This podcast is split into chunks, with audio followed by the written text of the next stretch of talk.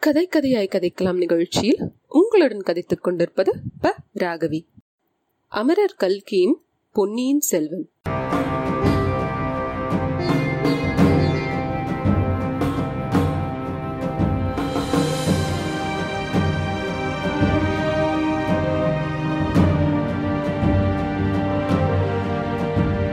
பாகம் ஒன்று. புது வெள்ளம். அதிகாரம் மூன்று. விண்ணகரக் கோயில். சில சமயம் சிறிய நிகழ்ச்சியிலிருந்து பெரிய சம்பவங்கள் விளைகின்றன. வந்தியத்தேவன் வாழ்க்கையில் அத்தகைய ஒரு சிறிய நிகழ்ச்சி இப்போது நேர்ந்தது. சாலையோரத்தில் நின்று பழுவேட்டரையரின் பரிவாரங்கள் போவதை வந்தியத்தேவன் பார்த்து கொண்டிருந்தான் அல்லவா?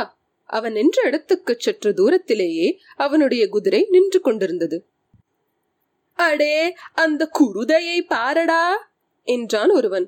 குருதை என்று சொல்லாதேடா குதிரை என்று சொல் என்றான் இன்னொருவன்.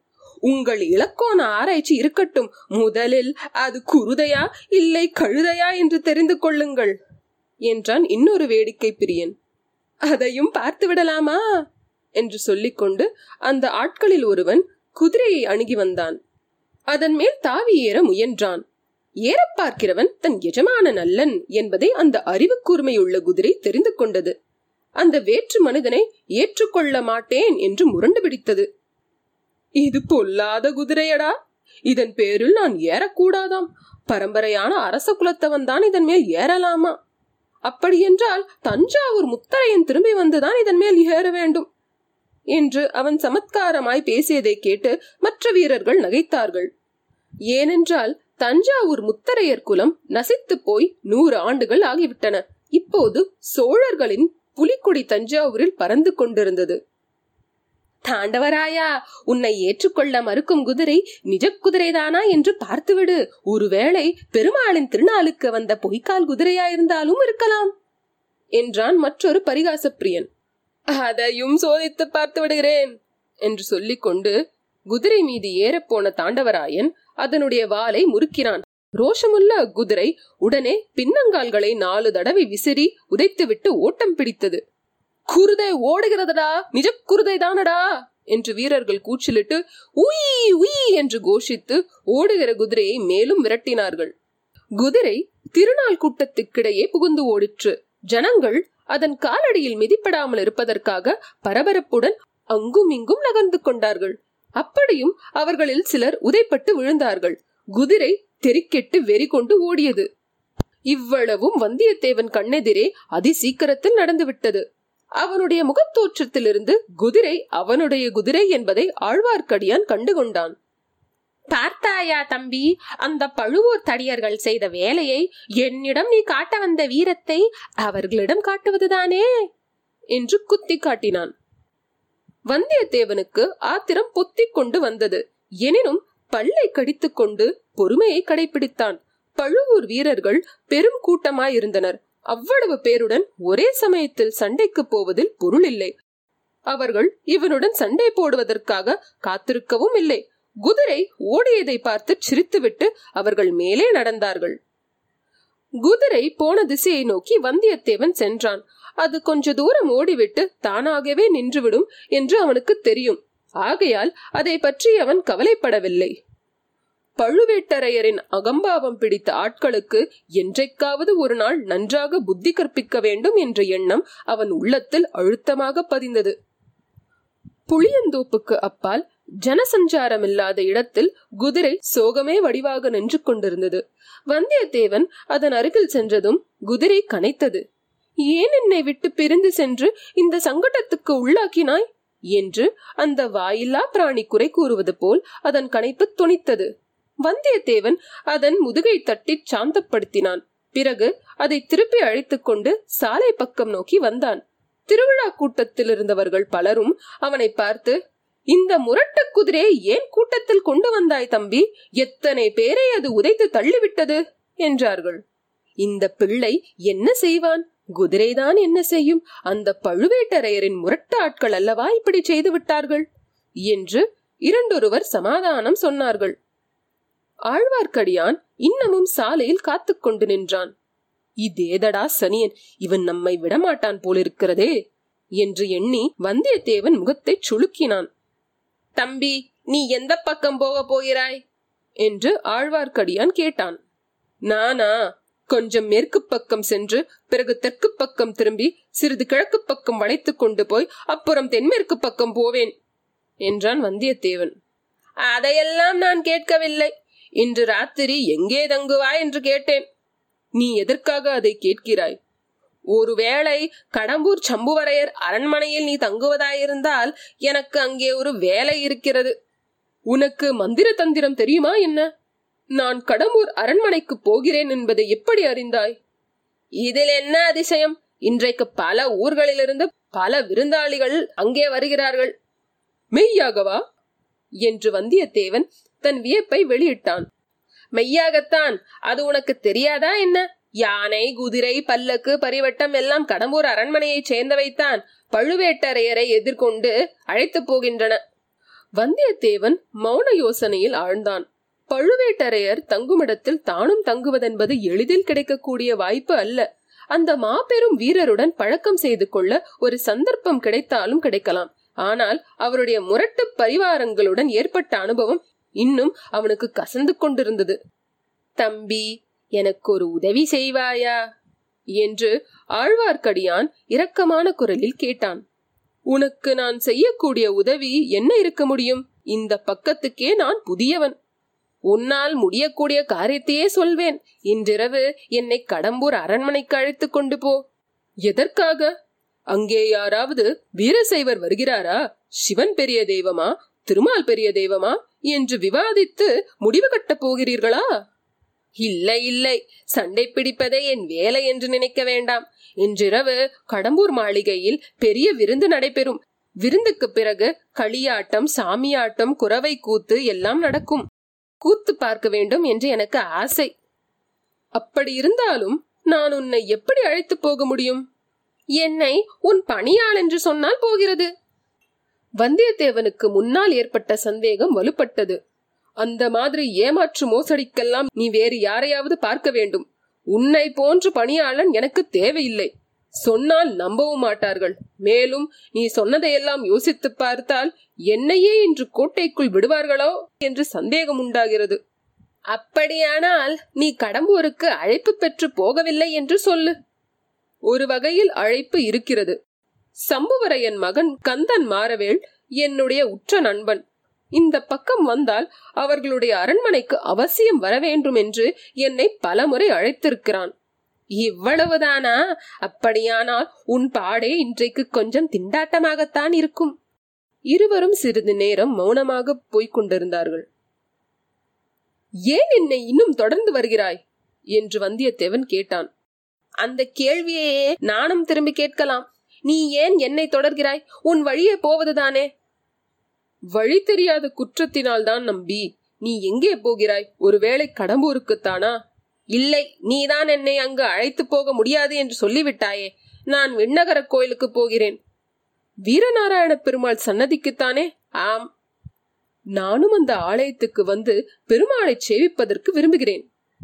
ஒருவேளை விஷ்ணு ஆலயத்துக்கு நீ வரமாட்டாயோ என்று பார்த்தேன். இங்கே ஈஸ்வர முனிகள் என்ற பட்டர் பெருமாளுக்கு கைங்கரியம் செய்து வருகிறார். அவர் பெரிய மகான். நானும் கேள்விப்பட்டிருக்கிறேன். ஒரே கூட்டமாயிருக்கிறதே. கோயிலில் ஏதாவது விசேஷ உற்சவம் உண்டோ ஆம் இன்று ஆண்டாள் திருநட்சத்திரம்.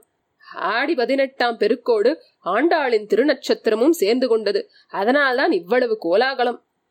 இதற்குள் வீரநாராயண பெருமாள் கோயிலை அவர்கள் நெருங்கி வந்து விட்டார்கள். விஜயாலய சோழனின் பேரனான முதற் பராந்தக சோழன் மதுரையும் ஈழமும் கொண்ட கோபரகேசரி என்ற பட்டம் பெற்றவன். சோழ பேரரசுக்கு அஸ்திவாரம் அமைத்தவன் அவனே.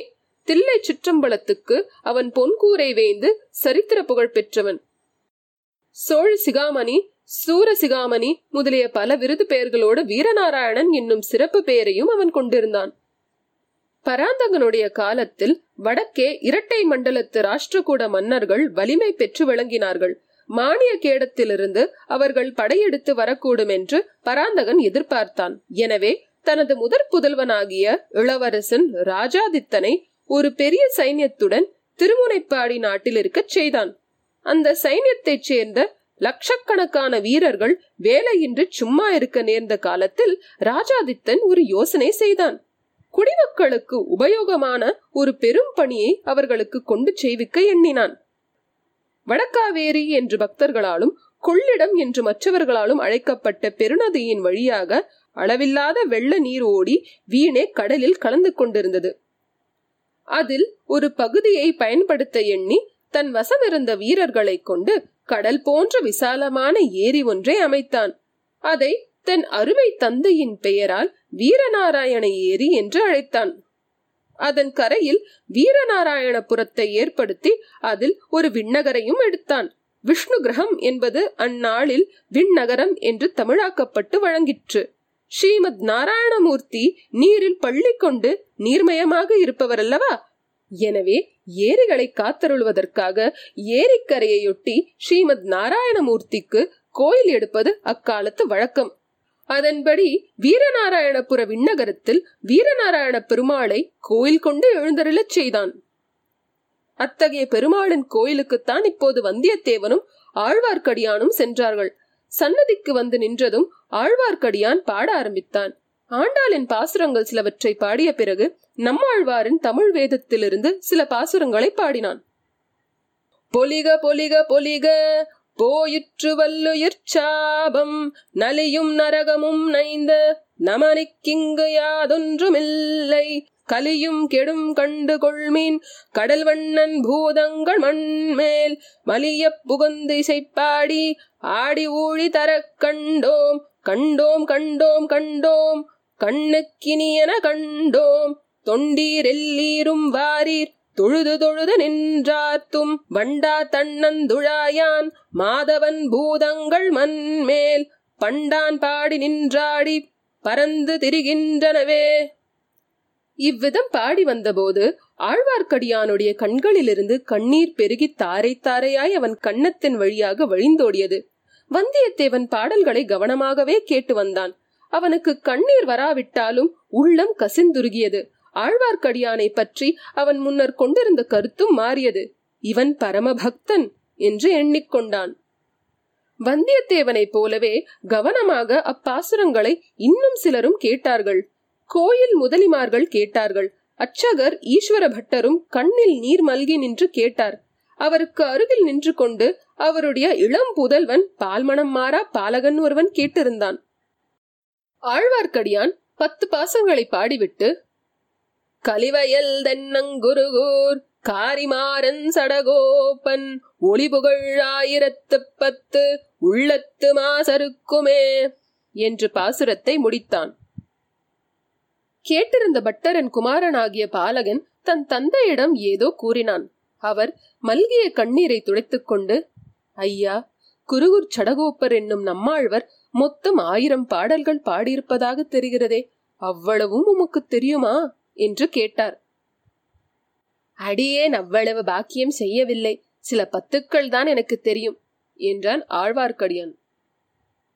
தெரிந்தவரையில் இந்த பிள்ளைக்கு சொல்லிக் கொடுக்க வேணும் என்றார் ஈஸ்வர முனிகள் பின்னால் இந்த ஊர் பல பெருமைகளை அடையப் போகிறது. பால்வடிய முகத்தில் தேஜஸ் பொலிய நின்று நம்மாழ்வார் பாசுரங்களை கேட்ட பாலகன் வளர்ந்து நாதமுனிகள் என்ற திருநாமத்துடன் வைஷ்ணவ ஆச்சாரிய பரம்பரையில் முதல் ஆச்சாரியார் ஆகப் போகிறார். குருகூர் என்னும் ஆழ்வார் திருநகருக்கு சென்று வேதம் தமிழ் செய்த நம்மாழ்வாரின் ஆயிரம் பாசுரங்களையும் தேடிச் சேகரித்து வரப்போகிறார். அப்பாசுரங்களை அவருடைய சீடர்கள் இசையுடன் பாடி நாடெங்கும் பரப்பப் போகிறார்கள். நாதமுனிகள் பேரராக அவதரிக்கும் போது ஆளவந்தார் பல அற்புதங்களை செய்தருளப் போகிறார். இந்த இருவரும் அவதரித்த க்ஷேத்திரத்தை தரிசிக்க உடையவராகிய ஸ்ரீ ராமானுஜரே ஒரு நாள் வரப்போகிறார். வரும்போது வீரநாராயண ஏரியையும் அதன் எழுபத்து நான்கு கணவாய்க்களையும் பார்த்து அதிசயிக்கப் போகிறார்.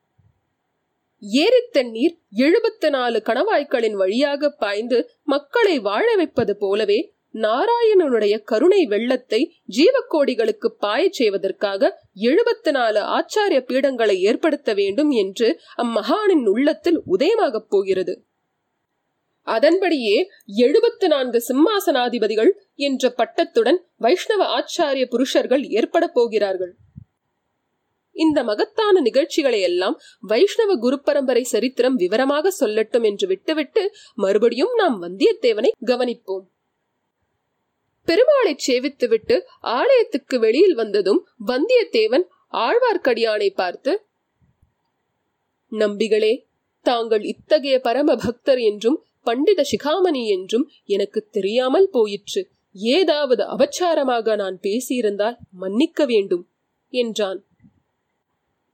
மன்னித்து விடுகிறேன் தம்பி ஆனால் இப்போது எனக்கு ஒரு உதவி செய்வாயா சொல்லு? தாங்கள் கேட்கும் உதவி என்னால் முடியாது என்றுதான் சொன்னேனே. நீங்களும் ஒப்புக்கொண்டீர்களே. இது வேறு விஷயம். ஒரு சிறு சீட்டு கொடுக்கிறேன். கடம்பூர் அரண்மனையில் நீ தங்கினால் தக்க சமயம் பார்த்து ஒருவரிடம் அதை கொடுக்க வேண்டும். யாரிடம்? பழுவேட்டரையரின் யானைக்கு பின்னால் மூடு பல்லக்கில் சென்றாளே அந்த பெண்ணிடம். நம்பிகளே என்னை யார் என்று நினைத்தீர்கள்? இம்மாதிரி வேலைக்கெல்லாம் நான் தானா அகப்பட்டேன்.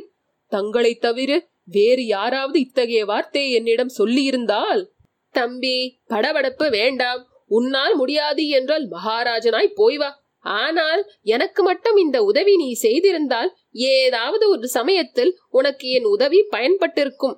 பாதகமில்லை. போய் வா. வந்தியத்தேவன் பிறகு அங்கே ஒரு கணம் கூட நிற்கவில்லை. குதிரை மீது தாவி ஏறி விரைவாக விரட்டிக்கொண்டு கடம்பூரை நோக்கிச் சென்றான். இத்துடன் மூன்றாவது அதிகாரம் முற்று பெற்றுவிட்டது நாளை நான்காவது அதிகாரத்துடன் தொடங்குவோம்.